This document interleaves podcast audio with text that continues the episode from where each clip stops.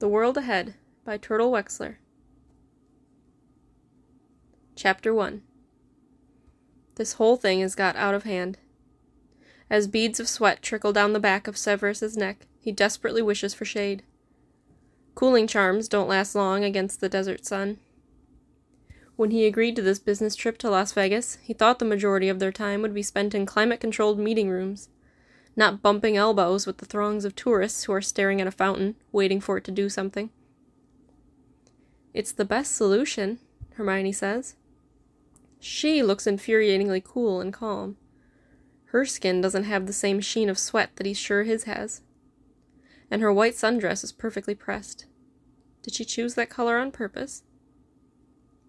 A better solution, Severus says, is not getting caught. We have managed it well enough thus far. None of the muggles take any notice of their conversation. Hermione has cast a charm that will make it sound like they are debating where to eat for dinner. Yes, I would obviously prefer that, she says. But if the worst should happen, no one else knows what we know. We need to be prepared for every eventuality. If we can't be compelled to submit to Veritaserum questioning about each other, then I can resist the effects of Veritaserum with occlumency. Easily. Oh, stop being so stubborn. You know my occlumency skills are shite. I'd end up telling them everything about your involvement. She turns away, staring at the fountain along with the tourists. I can't let that happen. Silence. Severus clears his throat. We could change our business model, he says. Hermione pins him with a glare. Suddenly, he has some idea of how it feels to be Marietta Edgecombe or Rita Skeeter business model is fine, she says. It does, he has to admit, have ridiculously high profit margins. By his calculations, they have saved 32,363 galleons on potions ingredients. Not bad. When Severus and Hermione first went into business manufacturing potions together, they obtained most of their supplies by stealing from some of their competitors. Namely, those who produce love potions. Hermione was quite forceful on the matter. Love potions are as immoral as the Imperius curse, Severus, and if the Ministry won't do anything to stop their sales, we can. Severus thought it would have stopped at that. He never should have underestimated Hermione Granger's capacity for a crusade. As soon as the main manufacturers of Wolfsbane potion decided to start marking it up by three times its worth, they became Hermione's next target. And how far are you willing to take this? he asks now. Are we going to combine our households when we return to England? Hold hands and pretend to be infatuated with each other in front of your friends? She arches an eyebrow. Don't pretend you don't want to see Harry and Ron's expressions. Hmm. That does appeal. Very well, let's see your best besotted expression then. She looks at him the same way she always does when she's irritated. With a vaguely exasperated smirk. Needs work, he says. She tuts. Nonsense. It would convince anyone. A murmur of excitement ripples through the crowd. Music swells and the fountain leaps into action. Hermione has a camera in her bag, but unlike the rest of the tourists, she doesn't watch the display through the viewfinder. She stands close to Severus, quiet and contemplative. Let me protect you for a change, she says as the show comes to a close. For a change. They almost never reference it, what brought them together in the first place. Their conversations always veer onto other subjects, like that long search to undo the damage done to her by Bellatrix's cursed knife, happened to a different Severus and Hermione. Severus assumes that, like him, she does not want to revisit those sleepless, dark days when they both thought she was going to die. Very well, he says, before he can think better of it. Good. Reaching into her handbag, Hermione pulls out her color coded diary. I have us booked in for half past four, shall we? You intend to do it today? Of course. We can't elope back home, not properly. Even if we ran off to Gretna Green, we'd have to give notice. This is better. It will seem like a spur of the moment decision after we drunkenly admitted our feelings to each other. Severus looks askance at the diary. Yes, because both of us are so well known for being impulsive. Hermione does not dignify this with a response. She doesn't have to. Severus follows her as she starts weaving through the crowd and making her way towards the hotel. A heartbeat later, Severus stands at the altar of a softly lit wedding chapel, watching Hermione walk up the carpeted aisle towards him. A birdcage veil is pinned into her wild curls, and she has obtained a bouquet of lacy pink peonies from somewhere. Fitting, as peony nectar was a key ingredient in the potion that saved her life. With a shaky breath, she takes Severus's hand and smiles at him like this is real. The air conditioning doesn't help. He's still sweating. The country may have been different, but the words are familiar. In sickness and in health, with this ring I thee wed, you may now kiss the bride. Severus's pulse, pulse thuds in his ears. Squeezing his hand, Hermione tilts her face up. How did they end up here? How did she convince him to go along with this mad plan? How is it possible that he is bending at the waist and touching his mouth to hers? Her lips are soft. They move against his as pre recorded music plays over the applause of the chapel employees. Severus lingers, his hands resting on her hips, her breath ghosting over his cheek. Gods, he's an idiot. It was one thing to be, foolishly, pointlessly, in love with his business partner. Now he's in love with his wife. Chapter 2 Most people, upon realizing that their business partner made their heart skip several beats, would decide to have a conversation about it. Not Hermione Granger. Nope. She strong armed him into entering a fake marriage with her. Brilliant. Now, sitting in the departures lounge and waiting for their portkey home, she spins her shiny new wedding ring around on her finger. Simple, unadorned white gold the twin to the one on Severus's hand.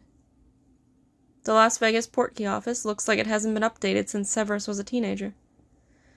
It's all dark wood paneling with aggressively orange carpet and chairs. feels right, somehow. Like they really did stumble into another world. Or at least another time, when they walked down the aisle.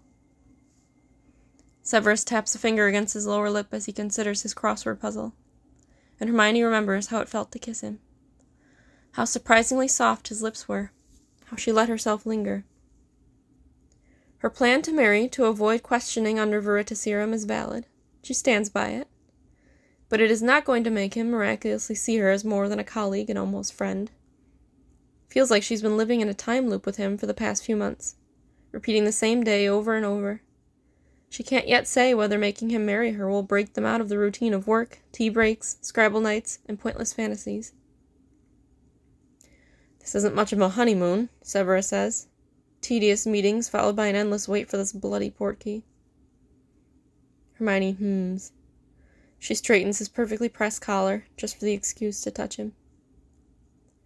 We should have taken a week off, she says. Gone on a road trip or something. As if either of us would ever take a full week off. Yeah, fair point. If we went on an actual honeymoon, we'd probably still take work along. Severus keeps his gaze focused on the crossword. I don't know about that, he mutters. What does he mean by that? If it was almost any other wizard, Hermione would have little doubt. But this is Severus. He once asked her what she wanted when they got caught beneath some mistletoe together in an order Christmas party. If she wears a low cut top, he asks whether she's cold. Before she can obsess over his comment too much, the gate for their portkey is finally announced. One touch of a worn saddle, and the familiar jerking sensation behind her navel carries her back home. The news lands before they do. Severus is, perhaps, not as sharp as he might be, given that he is still on Las Vegas time. It is far too early in the morning there, and he has never been at his best before noon, at the earliest. If they had left Nevada at a more reasonable hour, he may have been prepared for passing through customs and being assaulted by the flash bulbs of several cameras.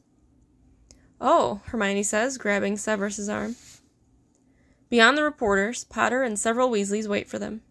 One of the Weasleys, George, naturally, holds up a newspaper and grins. There, on the front page, a photographic version of Hermione and Severus kiss over and over. It's one of their wedding photos, but not as Severus knows it. The version tucked into Hermione's handbag is muggle, still and flat.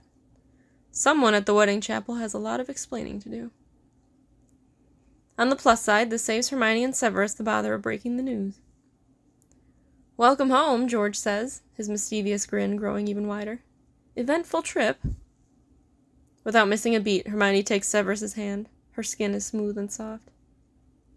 Very eventful, she says. It just sort of happened. I hope you'll all be happy for us. George turns to Ronald and says, Told you they fancied each other. You owe me ten galleons, mate. Told you they fancied each other. Oh, honestly, Hermione says, her cheeks turning pink as Ronald grumbles and pays up. Of all the things to bet on. Potter chooses that moment to extend his hand to Severus. Congratulations, sir, he says. I'm really happy for you. Uh, so, should I come around to Hermione's for tea this Sunday, or is she moving to yours? The bloody teas. Once a month for the past five years, Potter has been inflicting his presence upon Severus, exchanging shop bought cakes for stories about Lily. It would be too much to hope that Potter would give Severus a reprieve to enjoy his newly married life. We will be at my house, Severus says, at the same time Hermione tells Potter to come to hers. She laughs. We clearly haven't talked about that part yet. I guess we just got too caught up in the excitement of eloping. We'll let you know, Harry. As a group, they start making their way towards the Floo. Hermione doesn't let go of Severus's hand. Hermione's things look wildly out of place at Severus's house, like the building knows she does not belong here. There's no space on as many bookshelves for her library, so she fills her room from floor to ceiling with her books. In spite of the many older volumes, they look too new, too modern for a centuries old cottage. Are you certain about this? he asks. Not in the slightest. Yeah, she says, of course. It makes sense to let my flat. You have more space. We'll figure out a more long term solution eventually. It's not like we can tell Harry that it's not real. Not when his department would be responsible for investigating us if we were ever caught, no. Sliding one of her mass market paperbacks onto a place on a shelf, he frowns. And what happens when you eventually want to date someone? Hermione's stomach lurches. She has never known any of Severus's partners, if he's had any since they went into business together. The thought of seeing him bring a woman home, feeling the silencing charm shiver into place over his room. She might be sick. I think we should put dating on pause for now, she says. Till we iron out some of these other issues, at least. Anyway, I don't have anyone else I'm interested in. Do you? Why did she ask that? She doesn't want to know. But also, she very much does want to know. No, he says, expression unreadable as ever. There's no one else.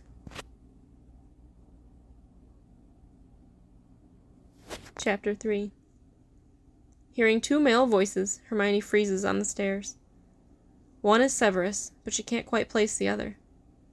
It is distorted, as if heard at a distance. He must be using his two way mirror, which means the other person is one of the Malfoys. Creeping up a few steps, she scowls at his open bedroom door. He has his back to her, putting the landing in full view of the person on the mirror. Severus said he'd be out for another hour. She couldn't possibly have taken that long in the bath. Gods, now what? Severus seeing her in her dressing gown is one thing. It's fraying at the hem and not at all sexy, but she would not object to him imagining her naked beneath it. Lucius or Draco Malfoy seeing her is something else entirely. She needs to get past his room to reach her own. What are the options available to her? Apparition is out. There are wards covering the whole cottage, infused into every stone. Only Severus can bypass them. Maybe an army crawl past the door. If she secures the dressing gown with magic, it might not end in disaster. Or her childhood bully could see her face down on the carpet landing with her dressing gown up around her waist. It was always going to be a delicate transition, going from friends and colleagues to technically married housemates. Somehow, Hermione didn't anticipate this exact issue cropping up. Crookshanks wanders up the stairs, giving her a stare that clearly says he is enjoying her predicament. Traitor. Hermione? Severus says, poking his head out of his room. His gaze travels up and down her body, but the two way mirror remains mercifully pointed away from her. Are you all right? Yeah, fine. Um, I'll just. She squeezes past him and into her bedroom. By the time she emerges, fully dressed, Severus has finished his mirror call. He is sitting on the top step, scratching Crookshanks under the chin. There are rumors that love potions are going to be outlawed, Severus says. Seriously? So Lucius has heard. He still has enough contacts at the ministry to be a reliable source. Maybe they will need to eventually re examine their business model.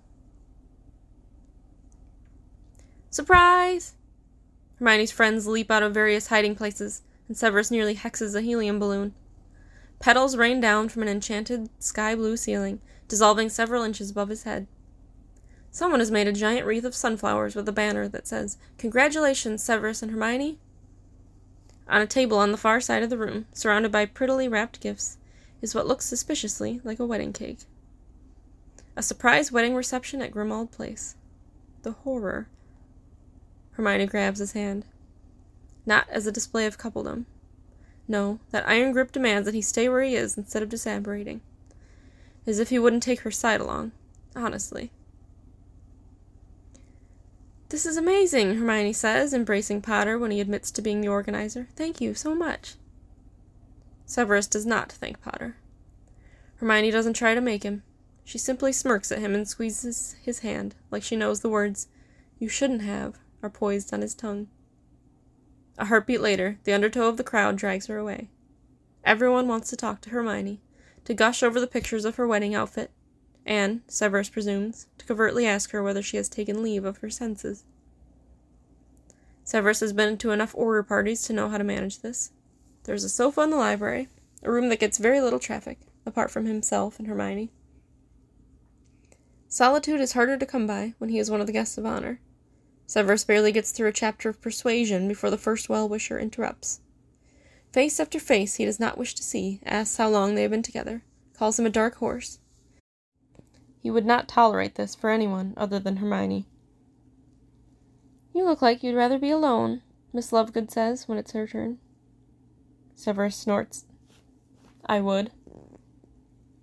Yes, I did tell Harry you would probably prefer a nice bottle of fire whiskey and a card to a big party.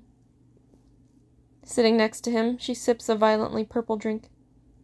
Hermione doesn't really like parties either, but she'll pretend she does so our feelings don't get hurt. She's very considerate that way. She is. Miss Lovegood is at home in companionable silences. They sit together for a few minutes, Severus staring at the words on the page without really absorbing them, before the parade of well wishers begins again. Good gods, are all wedding receptions like this? A whirlwind of having the same conversation over and over, never so much as catching a glimpse of one's new spouse? Potter, who has never known a silence he didn't want to break, eventually wanders in and flops down into the armchair across from them. Congratulations again, sir, Potter says. I've been meaning to ask, how did you propose, anyway? Tricky. They have not discussed this part of their story. Severus opts to go with the closest thing to the truth. I didn't, he says. Hermione asked me. She already had it booked in. Potter grins. I probably should have guessed that. A shadow passes over the hall floor, and Severus braces himself for yet more small talk. Instead, the face that appears in the doorway is the only one he wants to see. Aha, Hermione says. I thought I'd find you hiding out here. Her cheeks are pink, her dress rumpled from so many hugs. There is nowhere for her to sit, so Severus starts to stand, but she's faster. She helps herself to a seat on his lap, it is far too easy to place his hands experimentally on her waist. Too easy to rest his cheek on top of her head when she decides to use his shoulder as a pillow. Severus's pulse races. This day is full of surprises. Hermione tries to fight against the pull of sleep, but her eyelids are too heavy, and she is too warm and safe. A deep voice rumbles beneath her ear. Hermione, Severus says rubbing a slow circle on her back. He almost smiles at her when she blinks up at him. The party's over. It's time to go home. Also, Ron says you're snoring. Hermione laughs, still weighed down by drowsiness. Was I? Sorry. I am used to it, Severus says, like he hears her snoring every night. I prefer your snoring to everyone else's talking. Ready? Once they're outside, preparing to apparate home, she says, Would you mind taking me side along to get me past the wards? I'm too tired to walk. Severus frowns. I keyed you into the wards quite some time ago. You can apparate in and out of the cottage as you please.